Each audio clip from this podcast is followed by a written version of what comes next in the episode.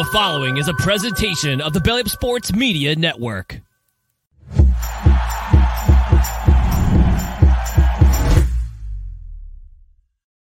And welcome in everybody to another episode of the High Low Sports Podcast. We appreciate you all for joining us here on this Wednesday evening, or if you're checking us out on one of your favorite places to catch podcasts. It's been a busy week in sports, and it's only going to get better as well. January is busy, and it continues to be that way. It is DJ joined as always by my co-host Kelcey. You know, Kelcey, I think the best way to describe this last week would just be wild. We'll just keep if we had to do one word, it, it is wild. Yeah, yeah, that's a good way to put it. I actually won money on a bet, if that tells you anything. Well, money on 64 bets, but Hmm. still, we're not going to talk about how many bets it took to win the money, but I won the money finally. Uh, Doesn't matter how you got there, it's that you got there, which that's all you need to know as well. So it's we got wild card weekend. We got a big, we got a relatively big name, an all-star player on the move in the NBA. We got some blowouts. We got some worse than blowouts, it feels like as well. We got some close games. And finally, the wait is over. We've been waiting almost 10 years for it, and it's finally happened. We're not gonna tell you what though. Y'all have to wait just to find out exactly what that is. But me and Kelcey are absolutely excited. We have waited a decade for this, and it is finally here, and we're gonna get to that sooner than later. But I'm excited. uh, pumped. Um, might get some content out of that too. So we'll have to wait and see. But that, um, yeah, cannot wait to talk about that part of it. A spoiler alert, you might include us yelling about it. It might include a little bit of rage. So, you know, there's oh, a lot of There will be rage. almost, almost a guarantee as well, too. But, you know, we got a lot to get to. So without any ado, here we go. Time to get to the first first segment. That is the tip off. Of course, brought to you by SeatGeek. Go ahead and use code Bella Sports for $20 off your first set of tickets to anything but Cowboys games. To so once again, use code Bella Sports for $20 off your first set of tickets, whether it is sports, concerts, anything along those lines. And you know what, Kelcey? I think we kind of got to touch on the sad part of things. A beloved podcaster has quit his potentially quitting his day job. That is, and that's not talking about us either, as well. Too, uh, we appreciate y'all tuning, but we need more of you to do that. But Jason Kelce appears like he might be retiring. Nothing. He said on his own show that it's not 100 percent for sure yet, but it looks like a duck and it smells like a duck. It just hasn't started quacking like that. But it looks like this might be Jason Kelce's last game. Was that game in Tampa Bay and we agree first ballot Hall of Famer easily, pretty much as well too. And on top of it, just outstanding player and absolutely hilarious on top of it. Yeah. Uh, first of all, uh, way too many tears have were shed on that show uh, between him and Travis to not think he's retiring.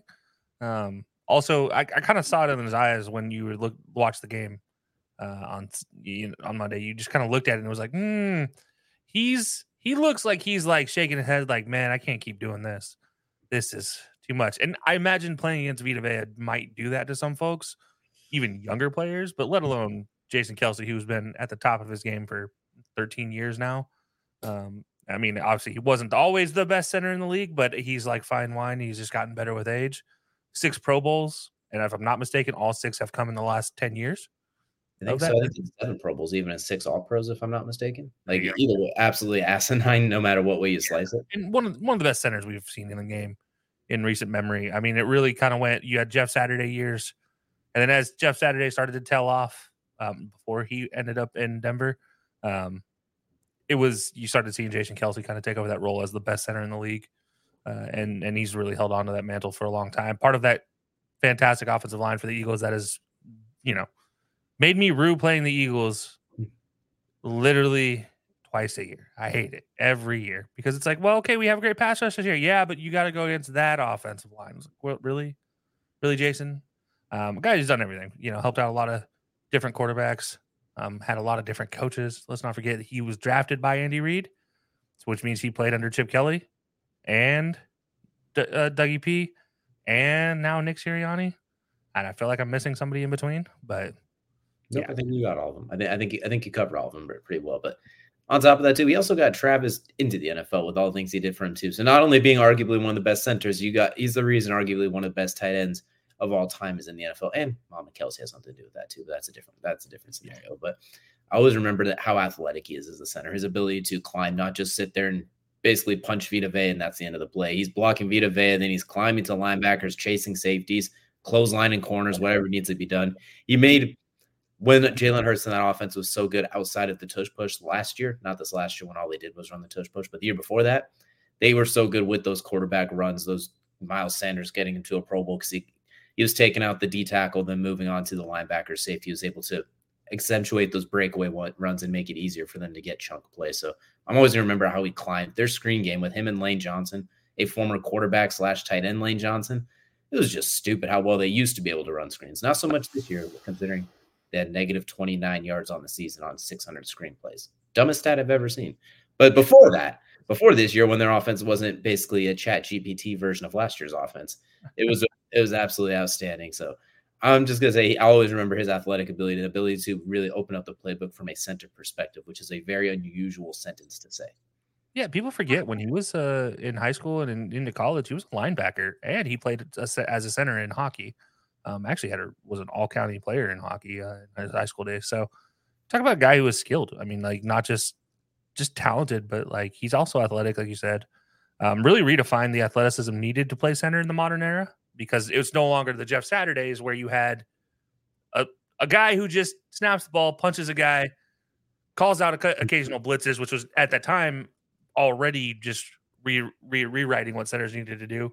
But now he called out blitzes, he assigned different uh, blocking schemes, he even slid lines at times, depending on the quarterback. I mean, he helped with the maturation of five different quarterbacks in certain, times here in the in the process. And yeah, I mean, you talk about some of the greats that have rolled through there with him on, as the center and well, potential greats, but you also talk about some of the bums that have rolled through there, and he's handled them all well, and and actually probably gave some of them their best career years. So, yeah, Jason, what what Jason Kelce's been able to do has been nothing short of amazing um, for that Eagles team. Just kind of keeping together. He was the glue, the glue that keeps the team together. You always talk about locker room guys. Well, he was that, but he was also the leader on the field too, and it's you know his ability to lead from the from the center position is is unheralded.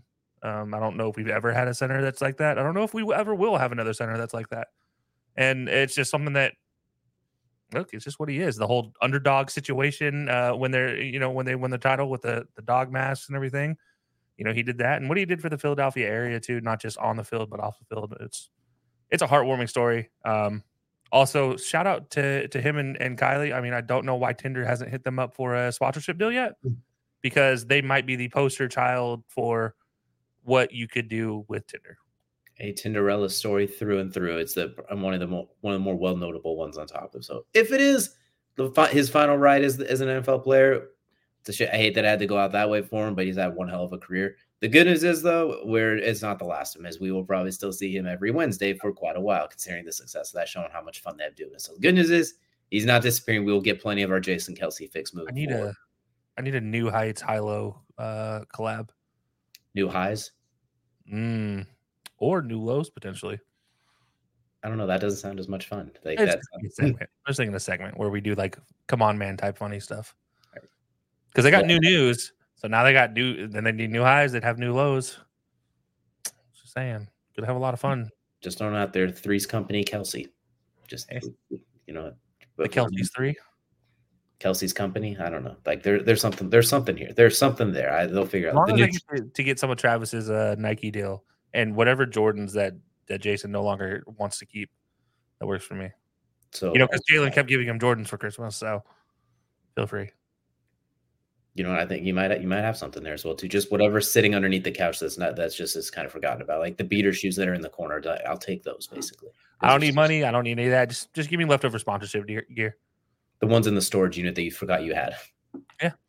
Like I'm not even gonna to get a Taylor Swift signed anything. You just literally just give me your leftover. Yeah. Give me a helmet at the end of the year, and then I, I can put a display up here with a hmm. with a helmet. You know, I think you know that that seems like a fair deal, but that definitely hope hoping for that to work. But Jason Kelce will always remember his career. As one career potentially comes to a close, though, we got another one getting ready to potentially get started here as we now transition to college football. And uh, officially official, Caleb Williams uh, has declared he will enter the NFL draft, waiting till the last day to do it, which isn't unusual. CJ Stroud, Justin Fields, other guys have done it before, so it's not really unusual. But at the same time, for the last 365 days, it's been he's QB one as soon as he comes out. Now it is actually officially he's coming out foregoing that extra year of eligibility. And here we go. I guess the Bears are on the clock. The question is Caleb Williams, Drake Maye, Justin Fields, maybe even Jayden Daniels. Who knows where they where they go at this point? Only they know. But we're officially on the clock with who some people say is the best QB prospect they've seen in years. Up for debate, however you want to word it. I think he's awesome, but we'll get into our draft scouting and stuff once the season kicks off. But uh Caleb Williams officially declaring. So the the draft class is officially locked and loaded. The consensus. I'm putting this in quotes because I could tell by the look on your face you already disagree with it. Number one prospect is officially coming out. So we're we're underway. Everyone who's not in the playoffs is officially underway, and only nerds like us are even thinking about it. Oh, I can't wait. Um, yeah, no, I can't wait to break it down. Um, I'll explain exactly why I have Caleb where I have him ranked um, when it comes time to it, and when you might get we're we're, we're gonna do some to fun some fun things with our rankings this year. We're not just gonna just like drop them like we did last year. We're actually gonna gonna provide a little more video content based off of that. So be sure to stay tuned for that. But Caleb Williams really was the last piece you were waiting to fall. But the big thing about Caleb Williams declaring on the last day that's different from you said CJ Stroud, Justin Fields, guys like that. Uh, there's been all the rumors that come with Caleb Williams declaring. Does he need assurances from Chicago? Does he need assurances from whoever drafts him? Does he even want to play in Chicago? Is there's the ownership thing a real is that a real thing or is that just a rumor mill? Yeah, there's a lot that's been thrown out there. We don't know what's real. We don't know what's fake because his camp has not said a thing, and that's what's interesting. Um, is is all this stuff is coming from the outside? What's actually happening? We don't know. Um, outside of the fact the dude's declared, that's all we know. And he still has a Dr Pepper commercial where he walks under ladders. Maybe not the best thing to do when you were trying to fight for a Pac-12 championship. I'm just throwing it out there, but I digress. Um, and but yeah, no, I think this is interesting uh, from the standpoint of I'm I'm intrigued to see where he tests, but that might play some some some later roles into into where I rank him. But as of right now, you know, it's it's going to be interesting to see to just really what's true and what's not because you got to imagine he's going to start having to hit the press tour here soon. I will say, A, if I had that Dr. Pepper commercial too, I'd do whatever they told me to. Screw the Pac 12 championship, Dr. Pepper's forever. Fair, fair. But I, I, agree with you. Maybe not the best necessary move. Maybe Dr. Pepper owes him a solid after that one as well, too. They owe him a lifetime deal. Number two is the one thing I will say, no matter who ranks him or however they rank him, when you look at his skill set on paper, do not let Washington with Eric Bieniemy get that man. If Eric Bieniemy is the head coach in Washington, do not let him get a hold of that man. The everything that everyone talks about with him as far as that generational talent, don't let Eric Bieniemy get a hold of that. I'm not even going to use the comparisons because everyone else exhausts them and I don't fully believe it. When you look at that skill set and what Eric Bieniemy's done with a similar skill set in a certain city that's still playing football right now, don't let him get that man with Terry McLaurin, Jahan Dotson, Curtis Samuel, who's now all of a sudden scoring touchdowns, Dyami Brown. Don't let him get that man. Don't let it happen.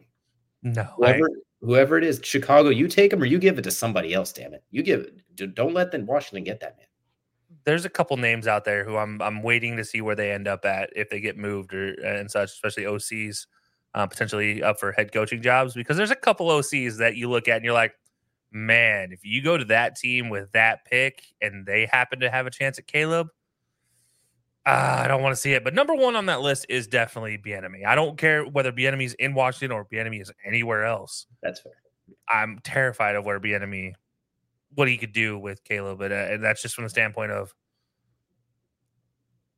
Bieniemy's offense almost feels like a make things happen after the play breaks down offense, and Caleb Williams' best stat or best you know X factor, I guess you can say, is making plays happen after things break down. So it's almost like they they mesh so well together.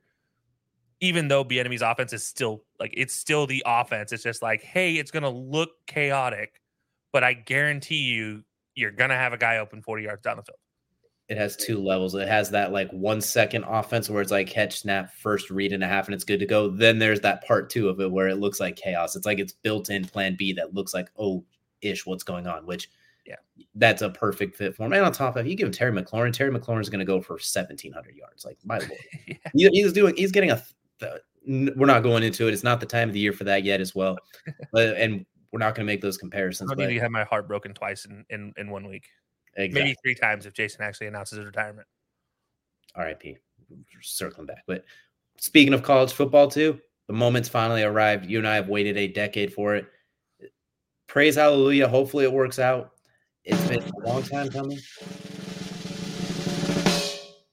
the return of the NCAA football game appears to be coming out this July, is the rumor. Nothing confirmed for sure yet, but it looks like it is going to be this summer. Is the plan for the new NCAA football game since 2014? I believe will be coming out in 2024, and we've been asking for it. It's fine. It looks like it has arrived. Please don't suck. Yeah, uh, if it sucks, I'm never buying another EA title. I don't care what game they make. Um, you know what? It could be literally my game, a game about me and my life, and I still wouldn't buy it if it was made by EA because I will. If you ruin NCAA football for me, I'm boycotting. And now, according to all the behind the scenes and the conversations coming from Game Informer and other uh, news outlets, gaming news outlets, this this has been reworked completely, similar to how they did the old NCAA footballs. They had the team in, in, in charge of Madden, and they would use the same engine, but they would change the game completely. Like the, there would actually be dedicated college football team members, and that's exactly what they're doing again. It's no longer the Tiburon team that was working on it; it's now a new team, but there are still members of the Tiburon team of in uh, this newer unit. So uh, that's po- promising. It, it's, it's hopeful. Um, best part about the whole thing, every FBS school is available in this. Um, I'm not sure how far they went down, but honestly, I wouldn't be surprised to see some FCS schools in here, like actual FCS schools, not FCS Southwest, like we saw in, in 14. Uh, but yeah, no, there's a lot of excitement about this, and we've already had talks about it in Belly Up about doing some Belly Up content leagues. Um, you already know I'll be doing the Road to the Heisman, mm-hmm. um, and uh, you can guarantee I'll be getting UAB into the SEC and as SEC, SEC champs at one point in time because that's one of my favorite things to do. Although this year, now I might actually take South Alabama um, and try to move them up. Or if they give me FCS schools, you better believe I'm going and finding an FCS school and moving them there's a, there's a lot to look forward to. Hopefully the game doesn't stink. Hopefully it's not a microtransaction cesspool. We're definitely looking forward to that as well too. But we've had a long time for this game. I'm excited for it as well too. But keep keep an eye out for that too, and let us know down below if you are excited for this game, if you've been looking forward to it, or if you just don't care if you don't trust EA Sports at this point. Which is if you don't care and you're a sports fan, I don't trust you anymore. I'm saying if they hate EA Sports. I'm saying if they if it's exclusive because of EA Sports that they're oh, okay, and that's fair. Granted, EA Sports made the first renditions, but things have changed. So you know we'll we'll see. There, let us know down below what you're thinking of the game as well coming up as well too. But that's gonna do it here for the tip off as well. And you know what, Kelcey, I think we're, we're gonna have to make sure that this main event is a little bit of extra magic. So that's a pretty good tip off, I'd say. Absolutely, gotta gotta have a little extra magic. And thanks to our friends over at Magic Mind who have provided that little extra magic for me every single day for the last well almost three months now. We're approaching. Um, it's been a good time. Uh, if you guys don't know, I've talked about a lot on the show. I struggle with daytime drowsiness, falling asleep very easily during the day, struggling to keep things in mind, to just keep my memory up. Um, a lot of foggy brain. And Magic Mind has absolutely helped me out here. Um, it is this little bottle right here, fancy little bottle. It's an empty bottle from this morning. Um, take it along with your morning routine. It's just an added an added benefit to your added part of your morning routine. It's not anything extra steps, anything like that. You can combine it with your coffee. Take it with what I do. I have V8 energy drinks, those little small energy drinks.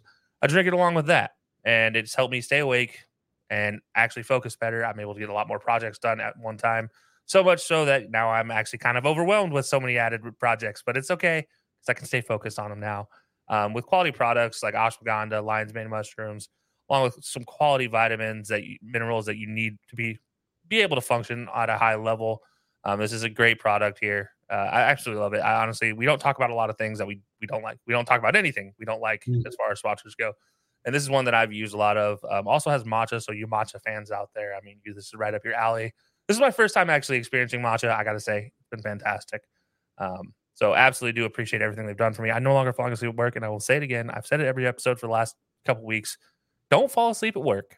It's never a good idea. Your boss doesn't enjoy it. Um, thankfully, I have a very cool boss, and he talked me through the whole process. And Magic Mind came at the right time. Uh, but guys, if you find out more about Magic Mind by heading over to magicmind.com slash Jan, J A N, high low, um, for a special discount this January. So it's only available this January, um, where you can enter the code high low 20 at checkout and you get one month free when subscribing for three months. So that's an extra 20% off, which gets you up to 75% off. We're not talking not talking about something that's extremely expensive to begin with. You get, a, you know, you're paying less than 20 bucks now with this code. Uh, why not? Why not give it a try?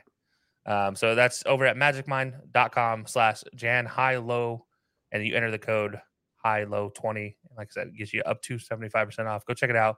I do not speak lightly on this. I absolutely love this product. So please, guys, just go check it out. If you guys struggle with the same issues as me, you will not regret it. And by the way, I keep I almost forget this every time.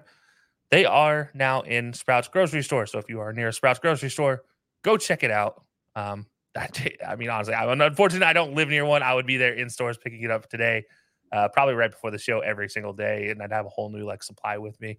and I don't think they'd be able to keep supplies in store. But unfortunately, I do not live near a Sprouts grocery store. They have not moved to Cleveland yet, so.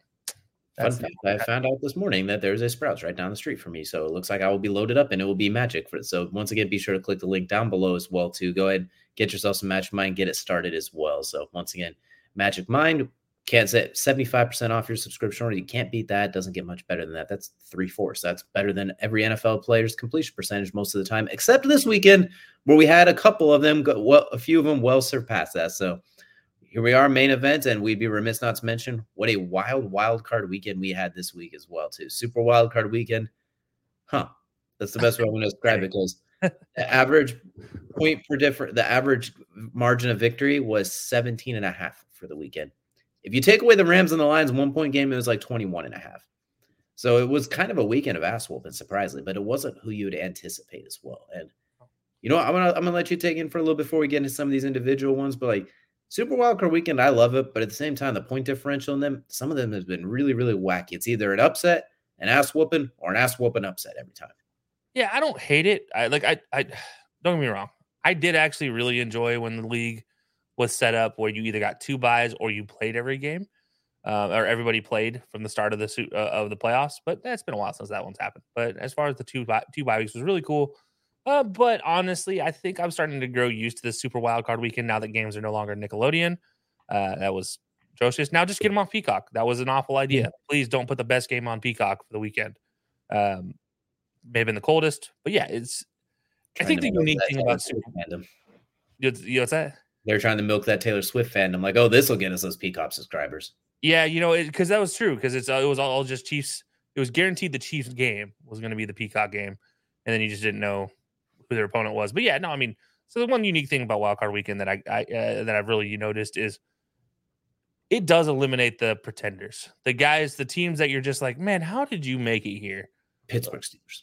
Yeah, I would also say the Cleveland Browns because you don't start five different quarterbacks in a season and go to the Super Bowl. I mean, I'm sorry, I, I you know live in the area. A lot of people I work with now are, are Browns fans. We know quite a few Browns fans around here. Nothing against your fanship and your hope. Trust me, I wholeheartedly agree. You need to have hope in your team. And this team was probably the most hopeful you've had for a while since Baker was there. But I will say that this Super Wild Card weekend has exposed weaknesses in teams that were not exposed in the regular season, but then also exposed strengths in teams that maybe have caught fire at the right time or maybe gave you brief moments throughout the, the regular season of greatness and then kind of squirt, squirt, squirted their way into the playoffs. Um, you know, look at Houston. Perfect example of it. CJ Stroud, fantastic, gets injured. Oh God, are they going to even make the playoffs? Squeak in literally because of the fingertips in, in, in Indianapolis. And then you could have fooled me. I thought they were a one seed. they were absolutely lighting up that Browns defense like nobody's business. And and and, and, you know, we're gonna talk about this a little more, but just like that's a perfect example of what you really see in Super Wild Card Weekend is the pretenders are really shown, and you really get to see somebody either from young or old who's actually ready for what the playoff atmosphere does. And that's a big thing. I think I think nobody everybody underestimates the playoff atmosphere until they're there. And for Flacco, it's like, oh crap, I'm back in the playoffs for the first time in five years after sitting on my couch basically for a whole year. It's like it's kind of wild. So yeah, I mean, there's a lot to it, but uh that's the one thing I, will say I noticed, and I, and I don't mind it for that reason because now it gives me good, high quality, high quality matchups going into the next round where I'm I'm pretty excited for every game that's on the on the menu. It's interesting is when they first did, you would think like, oh, the seventh seed's gonna be the one that gets blown out all the time, having to play a two seed. This is just cannon fodder. This is like that's the one you'd think would be the blowout.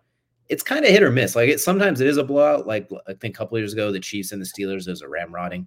But like the one of the early ones, the Colts and the Bills, a three point game, and that was the best Bills team. We saw for the first time a seven seed beat a number two seed as well. We saw in this case the two seed and the seven seed on, on the AFC side. Well, I mean, it wasn't exactly a close game, but it, you know, it is kind of an ass whooping weekend as well. The Steelers made it look kind of good down the stretch, but it was it was nice. After they figured it out, they they were able to slow down the Bills' offense. But I mean, the problem was they it's similar to the last time the Steelers were in the playoffs in that moment. Uh, they kind of got ramrodded early, and then nobody could keep like it was too late. Like at the end of the day, you were just like too late um, situation. So yeah, I mean, there's what's crazy is the Steelers since 2016 when they made the AFC Championship game, I believe it was. They've been, I saw this thing earlier today. They've been to the playoffs five times. I think more often than not as that seven seed, and they're average. They averagely give up like 40 points a game or something ridiculous like that, and only and score like 22. So they're basically getting on average ramrodded. They get into the playoffs, yeah, just to get absolutely smacked. You get one extra week before you get to Cancun, basically, and it's not. And- It, it's not. If you go look at it, I bet you 20 points or at least 50% of those points they give up per game come in the first quarter or the oh, first yeah. two quarters. Oh yeah, first halves they're getting absolutely blasted. The only reason it's that close is because prevent defense, basically, right? It's because they lean back. But either way, we'll start getting into some of the specifics now. And I think what we'd agree is, if not the biggest shocker, but one of the biggest shocker was the end of a dynasty in Philadelphia before it got started. I guess like the, the Eagles laid an egg too. They did not have all this all the magic herbs and spices to make wonderful chicken there. They basically they fell apart. I don't even know how else to describe it. They looked uninterested. They did not look good. The passing offense was occasionally DeVonta Smith save us. Defense, I, I was saying like occasionally he could save them, but he couldn't save them the whole Oh, game. okay, okay, okay. And then defensively, like I've seen better tackling in Madden on all pro with the sliders cranked up and it's trying to spite me. Like that was just wow, just wow. Shaquille Leonard didn't even really play. Kevin Byard looked old. The defensive backs look old and worse than we thought. The pass rush didn't really exist, minus a couple of plays. I that that was just awful. I don't even know how else to describe. It. Like that was just awful. Yeah, it was embarrassing. Um, I no offense, like I don't, I don't often say this, say nice things about Eagles fans, but I'm gonna say one right now. I don't think anybody deserved that wa- to watch that game, like to have to watch that game from an Eagles standpoint. That was the worst product I've seen the Eagles put on the field since Carson Chip Kelly. Like really, since Chip Kelly days, like it, it was bad. That was not good. Um, it looked like Auburn this year offensively, and then you guys heard me complain about Auburn regularly. Eagles fans had every right to complain about what just happened. The offense looked abysmal. I mean, I it you know you talked about the the tush push earlier, and it's almost like Nick Sirianni and, and Brian Johnson got enamored with the tush push, and their only goal was to get to fourth and one or third and one every single time they had they stepped on the field. Like their goal was never to score a touchdown; it was always to get to third and fourth and one, and see if they can get it with the tush push. Well, I don't know if anybody's ever seen the defensive line for the the Buccaneers, but you definitely saw it this weekend, and it's headlined by number fifty Vita Vea, who is an absolute immovable wall. And uh, uh, yeah, there's a lot of things there. Uh, now, also one thing I noticed from the Eagles standpoint, you look at the offensive line blocking, and this is kind of what gave me away you talk about Jason Kelce earlier. What kind of keyed me into maybe he's not really he's not ready to play another year type of conversation is that usually he's the guy that's over there on the sideline getting his offensive line right, getting them figured out, getting their blocking schemes figured out. But for some reason, the Eagles kept going with the same scheme where they would double team Vita Vea, slide the tackle inside, and let an outside rusher blitz without being touched. And it's terrifying. I don't know. uh, I don't want Shaq Barrett. I don't want uh you who was the number zero, Yabibi. Yabibi? But Uh, yeah, the rookie from Louisville. I always forgot to pronounce his name. Yeah, him. I I don't want you know Tryon Shoyinka. I don't want KJ Britt. I don't want any of those guys coming at me untouched because none of those are fun to, to try to deal with. Whether you have Jalen Hurts or not. Uh, I mean, J- Josh Allen could have been back there. Dak Prescott could have been out there, and it wouldn't have been a good showing. Um, that, that you would have still gotten a similar offense if you kept blocking like that. And they just kept doing it. Uh, you know, we have a podcast chat with some of our podcast friends, and I said it in there, and I'll say it again. That's the worst offensive line I've ever seen play. Worst offensive line play I've ever seen since Justin Fields starting his first game against the Browns. They didn't even know favors in that one. But this is a close second. I mean, it was it was bad. Offensive run, the run game. I mean, you run the you run the ball two times to start the game out. You don't run it again for 20 plays, I believe. Uh, and when you do run it the next time, he gets seven yards, and they're like, okay, let's pass the ball again. Didn't make sense. Uh, and you know, you the reason why I said occasionally about the DeVonta situation, it was literally DeVonta's the only one that's going to get you yards. Uh, Dallas Goedert, why are you running screens with Dallas Goedert? Serious question. I, I never understand that. Um, you know, at, at one point in time in the game, I jokingly said, throw Britton Covey in there and see if you can get some gadget play with him. Honestly, I was only half kidding because really that offense was so bad you needed a kickstart somewhere. I don't know where you get it from, but that's just the offense. The defense, as you said, it was atrocious tackling. Forget about it. Kevin Byard got left looking like the meme kid off TikTok who just jumps at air trying to tackle somebody. James Bradberry looked like the Super Bowl James Bradberry, which uh, don't know if you guys know how that figured out, but it, it finished out, but it ended with him getting called for a holding on Juju Smith Schuster, and we all know the end of that. But it was bad. Uh, I mean, they didn't make any ada- uh, any changes during the game. It felt like they would just keep going with the same thing. Whether it's Brian Johnson or Nick Sirianni at, at fault for the offense, I don't care. Um, but they both be, need to be held accountable. Like while Sirianni has said, "I don't tell Johnson no," nah, bull crap. Yeah, you do. and then at the same time, like you're the head coach, you see crap like that happening, you better make the change because it's your head on the line at the end of the day. And on the defensive side of things, we've made fun of Jonathan Gannon for a lot of things. Everyone, all Eagles fans owe him an apology. Uh, yeah, absolutely. maybe not an apology because of the way it ended, but like you need to, you had it pretty darn good. This is what happens when you bring Matthew Patricia into the defensive coordinator role. This is what happens when you're 10 and 1 and you make the defensive coordinator. Yeah, like, yeah you had one bad game, bad game, and it wasn't even bad. You got beat by the number one team in the NFC. Oh, woe is me. How sad of a day that is. Let me just go change my entire defensive scheme to some dude who you might as well have hired off the couch to be a defensive consultant. And now you're going to give him the coordinator role? Why? Because he was a Bill Belichick disciple? That's no reason to give the guy. He maybe talks a good game, but the guy's actual coach coaching ability is zero. I have better coaching ability in my small toe that is broken than he does in his entire body and his entire body is close to my size of my body. So it's a very large body. Mm-hmm. Like my dog has better play calling ability, and she picks the left ball every single time. So that, yeah, uh, there's a lot of problems with this Eagles team. Uh, on the flip side, a lot of credit to the Buccaneers.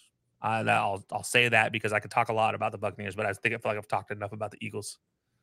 Uh, I'll go and just I will say too the Baker Mayfield played outstanding. The offense was clicking. They ran the ball 18 times, which was actually impressive because they have not run the ball very well for a few years. But circling back to the Eagles, a you just to be funny about it, you have an offensive coordinator playing your defensive coordinator. We're going to play that game considering he's an offensive coordinator. That's who you decided to put last year, which was a indictment in itself. But we're not going to get into that. That's a long episode to complain how we got here. But the, the issues I'll have with are every Lions fan has it's just a shudder under their like how you had a shudder when I said it. Every Lions fan hearing this immediately shuddered, and then to think of that offensive. All Patriots fans did too as well. To think about Matt Patricia's offense last year as well. Like everyone mm-hmm. just shuddered a little bit. But I'll go ahead and mention offensively. My biggest issue was it felt like the middle of the field was just never touched. It felt like everything was outside the lines or attempting to have Jalen Hurts run. You didn't, not a lot of slants, digs, for lack of better words, high lows over the middle. None of those strategic things that made them very I'm gonna say dangerous last year for just to quote Baker Mayfield. That had them very dangerous last year because they could still hit those AJ Brown and DeVonta Smith nine rounds with the best of them, but it was all set up because you you flooded the middle of the field on top of it as well over time. You set things up. It was it was strategic. It was it was like a dance, if you will. Like everything kind of made sense. It flowed next to each other. One step, two step, one step, two step.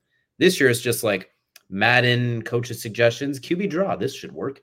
Madden coaching suggestions, four verts inside zone. It seemed very, it seemed vanilla. It seemed like even non-Eagles fans could kind of call out their plays, Even just from the I amount of times they've been on prime time. It's like, well, that running back's going on a motion wide, so a Jalen Hurts quarterback draw because it's third and two, and then Jason Fields is going to pull. Like, good play call, like it's great, but eventually NFL players are going to see that. How many times did we see the the fake smoke screen from the guy in motion going to the sideline and for him, where then they'd have the inside, they'd have this the slot running a seam, and then they'd have the outside guy running some kind of deep out or comeback. Like, how many times did we see that play? Because I know I saw it at least four.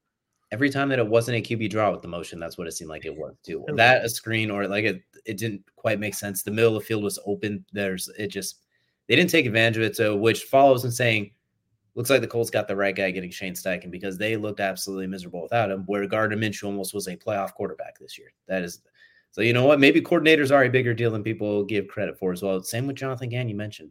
For all of his flaws, CJ Gardner Johnson talking trash about him after he left and some of the others, well, he did a very good job of disguising their flaws, especially in man-to-man coverage. It's not their strong suit. And we kind of saw it in the Super Bowl when they got caught with those motions. And now this year, when the pass rush isn't giving you 70 sacks, you can see the liability. But yep. we'll, we'll see. I'm sure they'll be fine. They'll probably be back. Howie Roseman's a good. They got Howie Roseman's still a good GM. They'll find a way. They'll hopefully address defensive back this year as well. Assuming that team hasn't already imploded because that was six of seven down the stretch like that. Who knows? If they want to trade AJ Brown, Indianapolis, go ahead, give Indianapolis a call. Him and Shane Steichen have fun. Maybe they reunite that, but I digress there. But your Dallas is looking for a receiver. If they trade, you know what? That'd be the Terrell Owens at that point. Jalen for Dak. Well, I don't know if you. I don't know about that now. I mean, that, that that's six and one and half a dozen. Well, the other. Jalen would be a great addition at running back.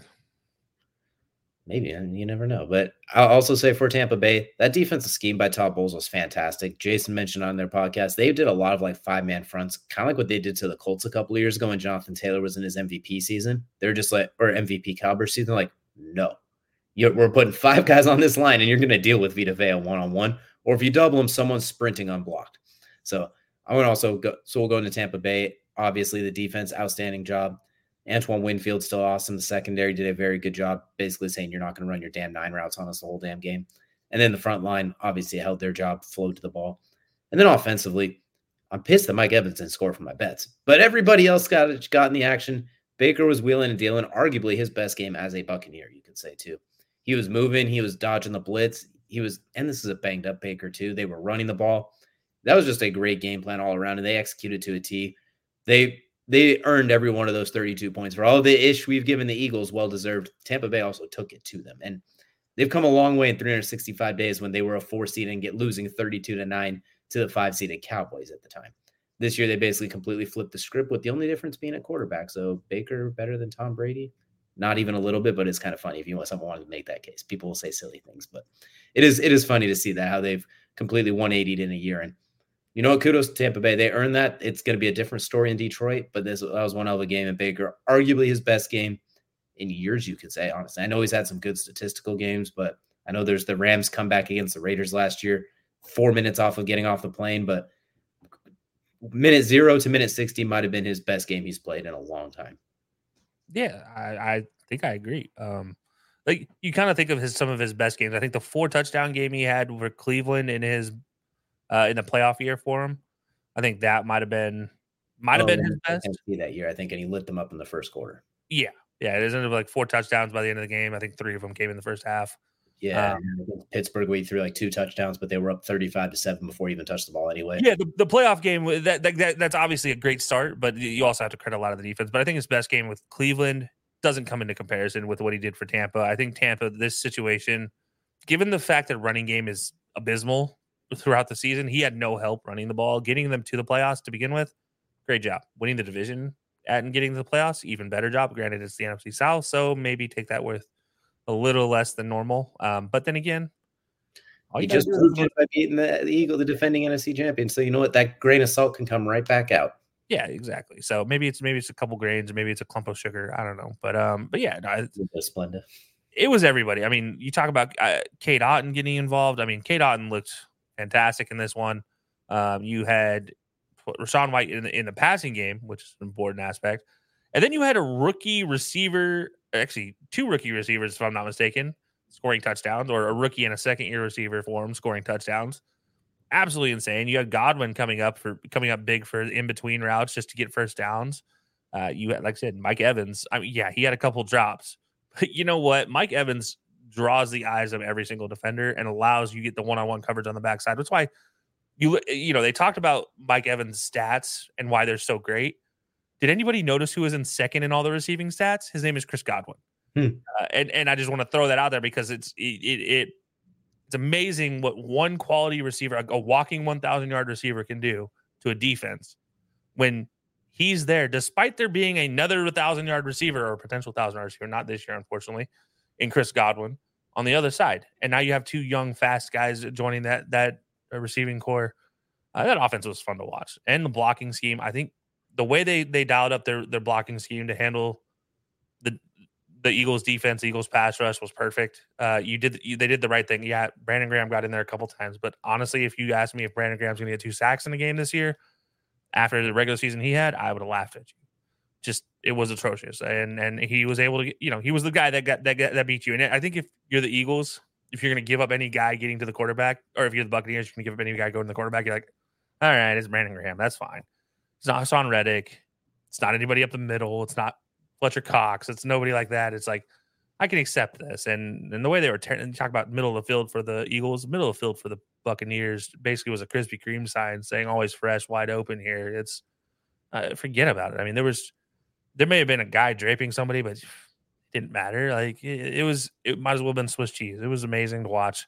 Um, Baker was uh, damn near perfect as far as accuracy goes. I mean, it was had a couple overthrows, but realistically, the the ball was pretty well put on the dot every time it needed to be. Um, there was a ball that was dropped that was so perfectly placed. I think the only reason Mike Evans dropped it was because it was so perfectly placed. It was like this isn't normal. What what is this? Um, I've never received a pass like this. Uh, yeah, so I, I, think the offense was fantastic. Baker looked like the guy who just had a career year um, in this one, and and you know he did just have his career year as far as stats go, four thousand plus yards, uh, fantastic touchdown interception ratio as well. But then on the defense, I mean, can we talk about this defense getting healthy at the right time? Yeah, you talked about Antoine Winfield. He got injured, uh, or not injured, but he, he, let one go over the top of him in that big game by DeVonta that led to the first touchdown for the Eagles. But after that, it was nothing. Like he, everything was shut down beyond the, you know, on the back end. Uh, Jamel Dean might have had his best game as a pro. Um, talk about Auburn guys and Alabama guys. Well, he might have had his best game against a whole bunch of Alabama guys on the other side of things. Speaking best of game since uh, since he's token the phrase slant boy. Yeah, yeah. Well, uh, that was Carlton Davis. Yeah, I was gonna say Carlton Davis. You know, he also stepped up big and he was healthy finally for the first time. Really, it feels like in a while. Uh, and then KJ Britt had the stop on the tush push on the on the goal line. Yes. What is it a penalty? On replay, sure. Didn't fact stop the fact that it was a stop. I mean, at the end of the day, it was still stopped before the hand slid up to the helmet. So uh, I'm sorry, Eagles fans, you didn't get a call there, but you can't get everything given to you. So I think there was a lot of players that stepped up in this game. It wasn't just one player, but I think the secondary in this one, a, a position, a positional group for them that is they've struggled with regularly, stepped up, and and you got to see really the full force of their often their linebacking core and rush pass rushers and that defensive line. Um, I think there's still work to be done. I think Todd Bowles can still do more. I'm not gonna sell. I'm not gonna just you know sell the franchise and bet nothing on nothing but Detroit in this game coming up. But I think yes, there's some work to be done from Tampa's standpoint, but I think they have a chance. And that's scary for me to say. And it wouldn't surprise me to see this team as that team that just wrinkles some feathers going forward, if you will. And um, yeah, I, I don't know. I, I, there's something weird to be said about a team that has a great defense and a great defense coordinator, even though he's their head coach in Todd Bowles. Uh, that's it's been very interesting to see. I will say that game against the Lions, I'm most likely looking at the over in that one as well. Oh yeah, defenses are both good, but the, the offenses they're dealing with are going to cause some problems. So I'm liking the over in that one. The corners have have the ability to give up 40 yard plays at any point in time. At any given moment, anything could happen as well. Both, and that's a whole lot of firepower on both teams. But this game, arguably, could say was the most embarrassing. But there was another one that was kind of rough too. And mm. okay, here we go. It's time to talk about it. The, the moment the Cowboys crushed cans and Kelcey's heart. They finally they got all the way there there was finally even you and I talked about a couple weeks ago. This was the one year that felt a little bit different, just a little bit. And then they find a way to let you down, not just in a normal fashion, but in traumatic fashion as well, too. Like, you know, this is your ahead. This is this is your time. Uh, I had to call my therapist after this one. This was this was rough. And your therapist uh, to call a therapist after that. Yeah, honestly, she probably did. Uh, she she looked at me like, "Are you seriously coming to me talking about this?" And I, you know, laid it all out there. It's been forever. I've never seen success in the playoffs for the Cowboys. I've seen it one one year, and then there was the is it a catch? Is it not a catch year? But you know what? I haven't seen any success since then, and just continues to to be just atrocious. Mike McCarthy continues to not be able to get things done in the playoffs. He took an Aaron Rodgers and Clay Matthews team uh, led team to get him to a Super Bowl and win the Super Bowl. It was also carried by Jordy Nelson. Um, you know, it's Greg Jennings put that team on his back, though.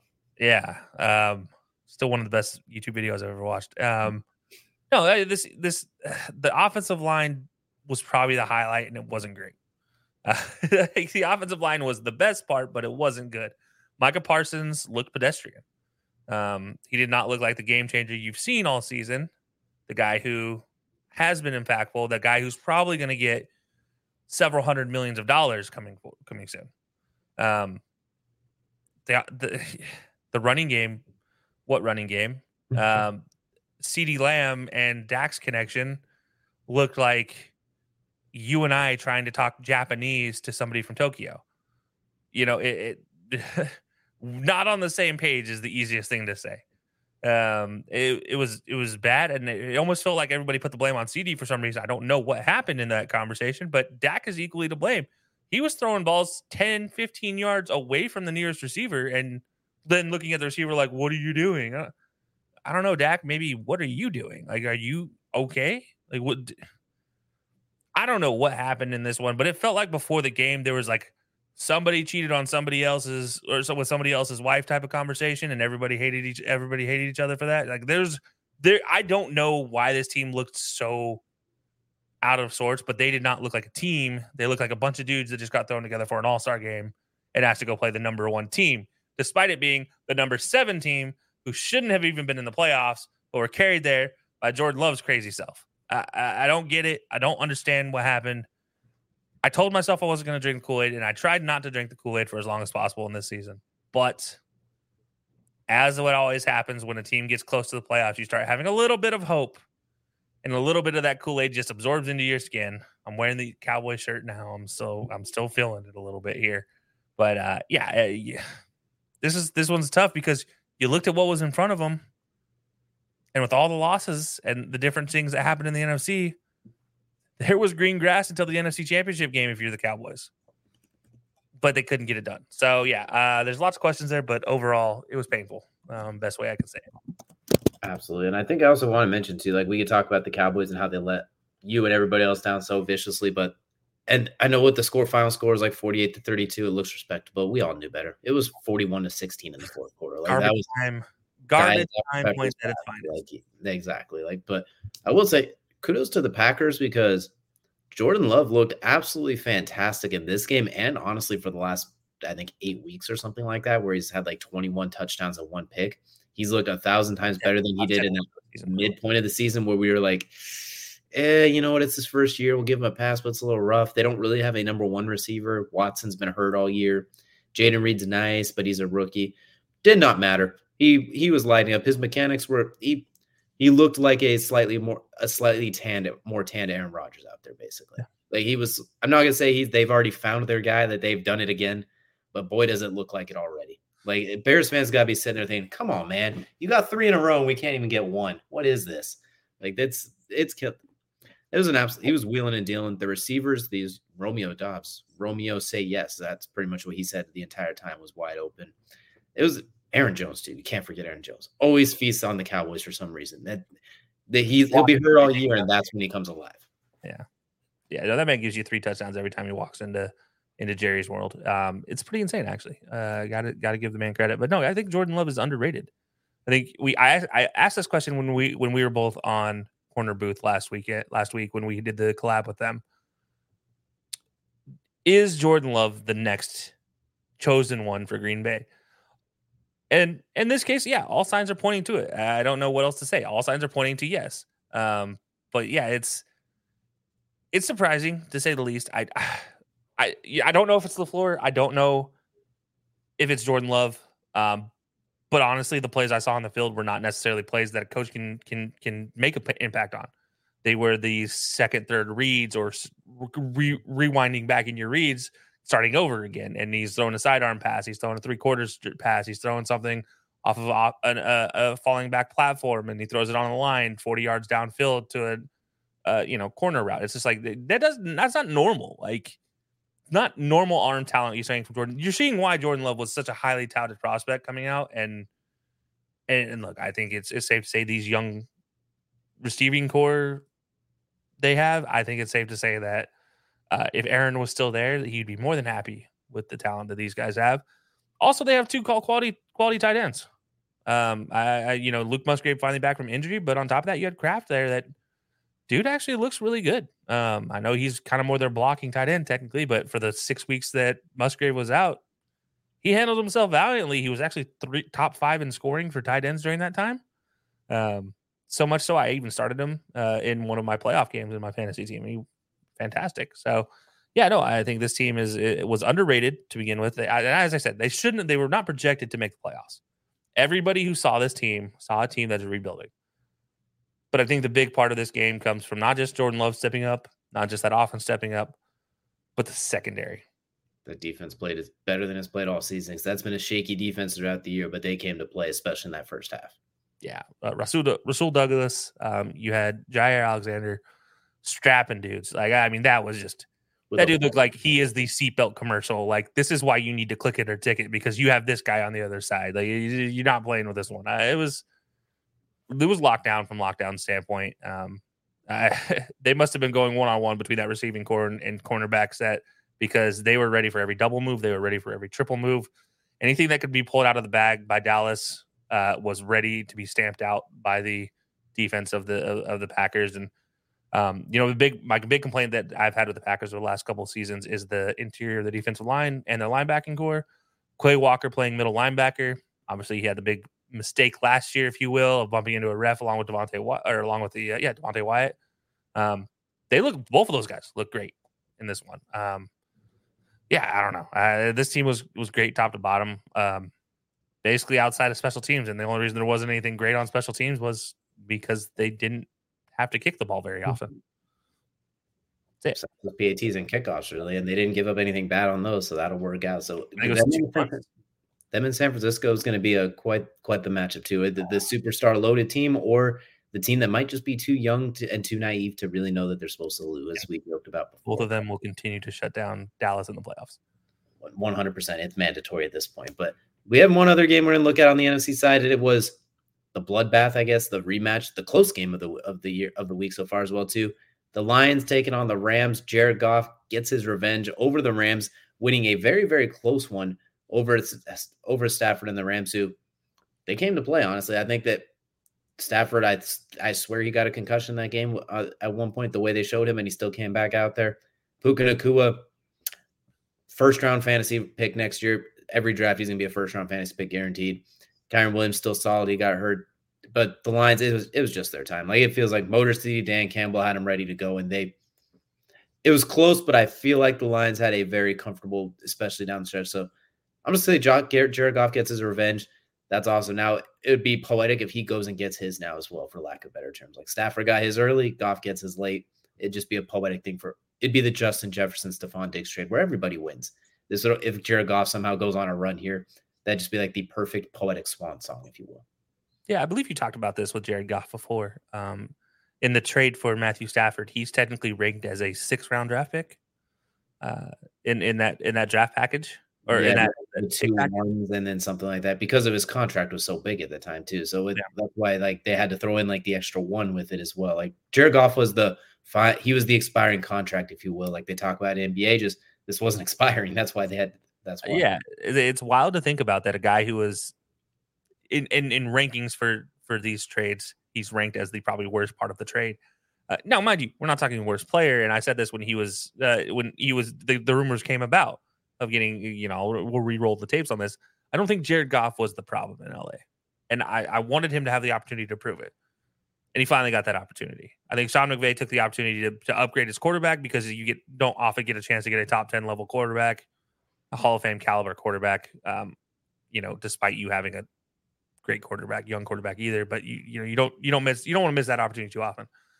Worked out for the Rams. They got to the Super Bowl. They got the win. But Jared Goff has been trying to fight for getting that recognition back since going back to the last Super Bowl, and I think you're finally seeing it this year. It's everything's falling into place. I don't know if it's the addition of Josh Reynolds or not, but between the two of them, they look fantastic together. They obviously have the history of the the Rams team together, um, but also, I mean, just in general, do you we're seeing Jared Goff as a poised quality leader here, uh, checking at the line, calling great uh, second plays, if you will, um, you know, audibles and uh, making the right reads for, for blitzes, um, calling those out as well, and, and making the right reads on on a drop man or a, you know any of those type of odd switch switches you'll see from a defense to try to confuse them and and you saw him handle that perfectly and, and again i hope he's able to continue this momentum but yeah i think him getting his revenge is a big part but also man we- we're continuing to see this this detroit team just absolutely ready to beat somebody up like it feels like they're they're they're ready to go into a five round championship ufc bout like they're going into a title bout here again in the heavyweight against daniel cormier every single night like, they're ready to the caps. Like they're they're following Yeah. Motor City Dan Campbell. it's it's fantastic. I, I enjoy watching the, what the Lions did, and honestly, yeah, you you talk about Puka. I mean, come on, man, uh, for the Rams, it's been, been a fantastic season for him. Um, definitely well deserving of all the accolades coming his way, and probably the future contract extension he's going to earn um, very soon. Uh, you just got to imagine that that'll happen if he has another year like this. Um, very quick two year extension mm-hmm. conversation. Uh, you, you, can imagine. Um, but yeah, not not too bad. And Kyren Williams, like I said, uh, coming back healthy after last year's ACL situation. Um, I think it was ACL, maybe Achilles. I can never remember which one it was for him. But yeah, it's great to see him. Great to see them healthy. Uh, unfortunately, they didn't win this one, but it was like, all right, well, if I have to choose who's going to win, I want the Lions to win between these two. I want to see Jared Goff get it, and we all got to see that. So now we get to see the next step of Jared Goff's career. Can he beat Baker Mayfield?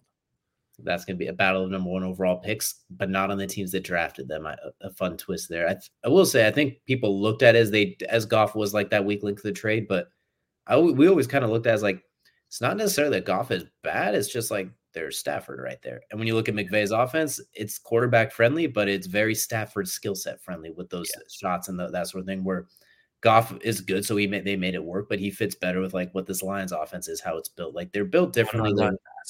like you look at Jimmy Garoppolo with with uh, Kyle Shanahan. Obviously, it works, but Brock Purdy it works a lot better. Like that, there's certain guys just fit with things better, even if it is quarterback friendly as well. But either way, it's gonna be fun watching them go forward. And the Rams, for the first time since they took Jared Goff, have a first round pick this year. As of right now, they could get rid of it at any moment. But oh, watch out, world. They might be trading it here soon. You never know. But as of right now, for the first time since they took Jared Goff, their last game of the year is to Jared Goff, and now they have a first round pick. So you know it's a fun circle there. But as we're running lower on time, we do have one last one we want to touch base on. You touched base on it earlier. Houston and the Stroud boys not only take it to Cleveland, but Cleveland could not handle the truth. An absolute 45 to 14 or something ridiculous. Flacco Flacco scored as many points for Houston as he did for Cleveland. Kareem Hunt had a couple touchdowns. CJ Stroud was fantastic. Nico's Collins outstanding. I don't know if this is more of how awesome the Houston is, which yes, they they are pretty awesome. And on top of it, how I don't want to say bad Cleveland was, but how bad Cleveland is on the road, especially that defense, the 32nd ranked defense on the road compared to number one at home. Just absolutely, just asinine, honestly. This was the game that I think would have made sense if it was like Detroit and and uh the sorry Detroit and the Rams. That's what this game should have been, but instead we got what Dallas and Green Bay was supposed to be. Weirdly enough, like it was just it's a weird musical chairs of results, but good for Houston. It's I don't I think it's gonna be a different story with the old Browns now with taking on the Ravens. Like the it's a it's gonna be a different story coming up, but good on Houston. What a turnaround they've had as well too. Absolutely outstanding. CJ Stroud, arguably the best rookie quarterback we've seen in a long time. DeMeco Ryans coach of the year. Bobby Slowik going Slowik going to be a head coach in this league, if not in a few weeks. Next year, guaranteed. He should he should 100. percent He's they got something cooking there in Houston. The AFC South can be fun for a while. Agree. Yeah, Bobby Slowik he needs to be a head coach by the end of 2025. If he's not a head coach by the end of 2025, and I do mean the end of 2025, not the end of the 2025 or 2024 season. Into 20, no, I mean like the end of the 2025 calendar year. So maybe during the middle of 2024. I don't know. Well, he might be a head coach in a few weeks. Yeah, I mean, realistically, it's mm-hmm. probably not. Yeah, uh, I mean, whenever if they ever if they get bounced prior to the the Super Bowl, um, you expect it then, or if he does, if they don't, if they make it to the Super Bowl, you expect it during that off week before the Super Bowl when everybody gets hired. Um, but yeah, I mean, DeMeco Ryans, this team from worst to well, now you're playing the number one overall team in the playoffs uh, in Baltimore. Good luck. Um, but really, I mean, now what they did, CJ Stroud setting a record for rookie and playoff rookie performance in a playoff game. Uh, I mean, overall, it was just a fantastic appearance. And and talk about a fan base that deserves this in Houston, um, and another fan base who just gets to experience more misery. I, I feel bad for Cleveland fans, similar to kind of how I feel bad for Philly fans. That's that's a sucky way to go out, but when you think about the grand scheme of things, all the injuries that came to play for Cleveland uh, throughout the year, how you made it this far with the record you had, I don't know. Um, but similar to the way the Steelers made the playoffs, I just don't know how that happened either. Um, but you know what? It, it, had to happen sometime. And unfortunately, it's happening to the Houston team that everybody's like, oh, now you lost to the team that was worse last year. It's not like that. This team was actually really well coached. This team, uh, you know, they're young, but they're talented players. Uh, Will Anderson led the league in pressures. Uh, didn't didn't really get any sacks, but he led the lead in QB pressures or QB hurries and, and throughout the year. So it's like, all right, well, not a bad start for for a rookie, and and you have CJ Stroud on the other side of the ball, who throughout the regular season is the should be unanimous rookie of the year. Um, you know, there's always going to be that one guy who who decides to mess it up, but honestly, probably could be a you know finish fifth in the MVP voting type of conversation. He was that good, minus the injury. uh, yeah, I think Houston showcased what they're really able to do. DeMeco Ryans, we'll see if he can get him ready for what's to come in Baltimore. Uh, that's a much different conversation. You had a, a, very stable Joe Flacco. Now you get a very active Lamar Jackson. Um, how do you handle that? We'll wait and see. But uh, yeah, I think for Houston, this was a uh, you know a, a great start for hopefully a better future for Houston. Only thing we're missing is if it was Deshaun Watson at quarterback, so we could have that battle royale again as well, too, like the former team battle royale. That's the only thing that I think would have made more of a cherry on top of this match is if you could have had the returning to Houston almost sort of feel to it, and not just the regular season game against a tanking team last year, but this year a competitive team with your successor, who you are also friends with. Like that would have been, that just had another dynamic. It would have made the score to be sixty-four to fourteen. Um, that's a different story there as well. But like I, w- I will say that was a Cleveland will be fine moving forward. They got some work to do in this offseason because this was kind of the year salary cap wise, player wise, personnel wise. They got some work to do to make it happen. Houston, you still got a first round pick, even though it's not your own, if I'm not mistaken. I think they have Cleveland's this year. So, you know what? This helps you out in both ways as well. And, it, and Arizona, damn, you thought you were going to have two top five picks that come after that trade last year to get Houston's. And unfortunately, now one of them is going to be in the 20s. But oh, either way, offensive lineman for next year you know what? That there's that too as well. So you know what? If you're Houston, the future is definitely looking bright. Although this week uh, we're looking forward to them in Baltimore. But that's gonna do it for this wild card recap main event. And we're gonna move quickly into Kelcey's favorite part of every show. That's crunch time, brought to you by Outlier. Go and use outlier.bet backslash high low sports and go and get yourself a free seven day trial to bet smarter, not harder. Kelcey, you can go ahead and lead the way here with crunch time. Yeah, so the tide is moving out. Um, if you guys don't know, obviously, if you missed the storylines, Nick Saban retiring. Um, from Alabama, and they have hired Kalen DeBoer. Uh, if you guys don't know who that name is or it sounds familiar, Washington head coach most recently in the college football playoff finals, the losers, unfortunately, in that game to Michigan. But he does get to do get to move on into the role as the new head coach of Alabama. But he will not have the same players, it looks like, from this year. And it is open season on players coming out of Bama right now. Uh, the, the portal is wide open. Uh, we just saw one of the starting corners from this most recent Alabama team transfer to Auburn, of all places, which works for me. Mm-hmm. But on top of that, there's another six to seven names that started last year, offense and defense, that are have announced that they are entering their name in the portal. We don't know where they're going yet, but there are rumors that many of these players will end up somewhere else. Um, maybe Big 12, maybe Big 10. We don't know, but it's going to be one of the big three, obviously, going forward uh, maybe ACC for some of these guys. But it does present a question going forward for the success of Kalen DeBoer, what they can do. He has put his coaching staff in place now. Uh, there are a lot of coaches from Washington. If you guys haven't seen it, uh, check it out. Just you know, search it anywhere on Twitter or anything like that. Um, the, whole staff is, is, is up there. But yeah, it's very interesting to see how he'll perform now as the first coach since Nick Saban. As we talked about, nobody wants to be that next coach. Um, but I think Kalen DeBoer is a good coach for this. I don't know if he's ready for this, uh, but if there's a coach that was not a SEC coach that was going to take this challenge on, I feel like it was going to be him, and I think this is the right time for him. Um, so yeah, I, I, I, like the move getting him in there for Bama, but uh, yeah, I don't know how great it's going to be when all those players leaving. He's going to have to reach into that portal and, and try to drag some some kids back. I wish he'd have stayed at Washington personally as well too. I think he was a better fit there. I think he would have had a better sooner chance at a national championship, if that makes sense. I think what he built at Washington, people were kind of following that, and the way he left was a little abrupt, I guess, and is how it's looked in some ways. So I think it's to take him a little bit longer to get Bama back, to, and you're following Nick Saban. Like, good luck yeah. with that. Like, have fun with that. No one wants to. I digress, but that's it's definitely. You question: Who was the second? Who was the next coach after Bear Bryant? Does anybody know? Nobody. Exactly. Who was the next coach after Bo Schembechler? Schembechler. Exactly why I wouldn't want to follow the Nick Saban when Nobody knows. Is why I wouldn't want to follow Nick Saban, especially when you have a nat. You just won a national championship in Washington. That's not going to the Big Ten. Like you, I would have stayed if I were him. And I think some of the things that were reported coming out of there as well, he should have stayed. But I digress. The tides are definitely turning down in Birmingham, so or Tuscaloosa. Tuscaloosa. Yeah, but you're you're not far off. It's about yeah. 45 minutes if you drive on that interstate like everybody else does tides are turning in Bama is all we're getting at right now. But basically, uh, that I agree with you. It's definitely gonna be interesting to, to take a look there. But and rounding out crunch time here, we got ourselves up some movement in the NBA as Pascal Siakam, all star with the Raptors, getting traded to the Indiana Pacers for Buddy Hield and basically draft picks as well. And we both had Indiana as kind of our surprise playoff team. Unfortunately, we didn't even coagulate. It just kind of happened. We both liked it. Now you pair him with Tyrese Halliburton alongside Miles Turner. I like the fit a lot. I think he's a perfect power forward type to fit next to Miles Turner. The pick and roll with Tyrese Halliburton is going to be phenomenal. Plus, I think if something Halliburton's in foul trouble per se, he misses against Siakam's, you could put him out there and say, "Go get us 25 and 10," and he's capable of doing that. Not consistently, but he's capable of that. So I like the move a lot for Indiana to kind of maybe propel. It's a they're gonna have to resign him at the end of the year, otherwise it's a rental. So that is kind of those trades always kind of suck. But you want to compete with Boston, Milwaukee, and those teams down the stretch, and at the at the end of the season, I think this is the type of move you have to make at this point. I, I like the fit personally. Yeah, I mean, you definitely see Toronto trying to ship out anybody who costs them any money right now, um, getting ready for the next season of free agency. But yeah, I think uh, this is a situation where Siakam. It's it's very interesting, right? He has he's been rumored for a couple teams. Uh, rumored one of them being Sacramento. Uh, the issue being he flat out told Sacramento, "I will not be resigning."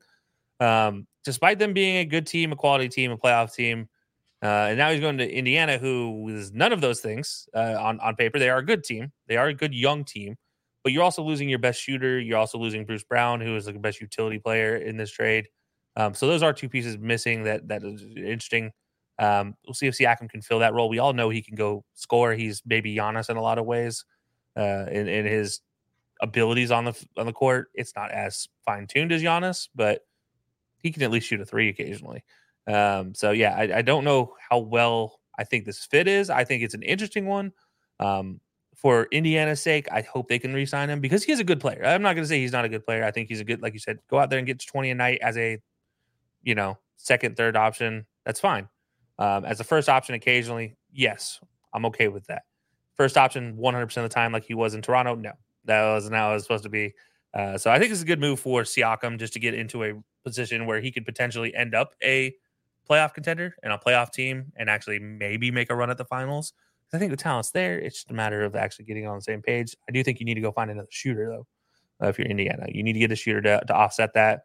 Um, and uh, nothing. I mean, like I, am not saying Buddy Hield was always the answer, but he was a better answer than nothing right now. Uh, I think is the best way I'm trying to say that. So yeah, I think it's a good move. It's just maybe not my best landing spot for him. I think there were some better landing spots potentially for him. I just, you know, whatever. It, it is what it is. Hopefully you can resign him, Indiana.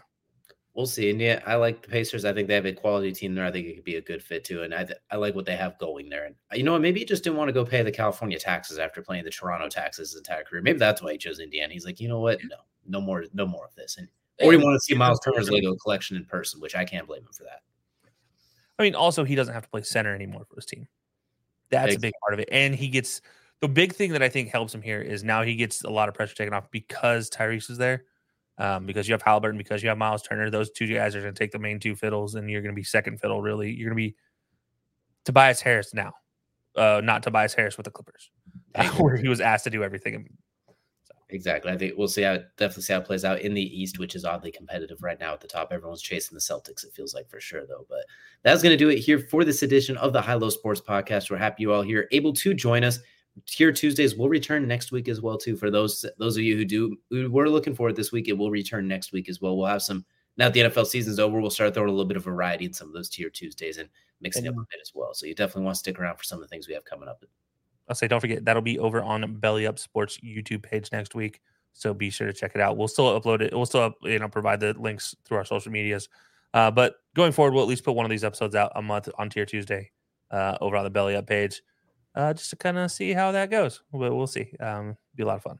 Absolutely. Well, appreciate y'all for joining us here. We will see you all again next week.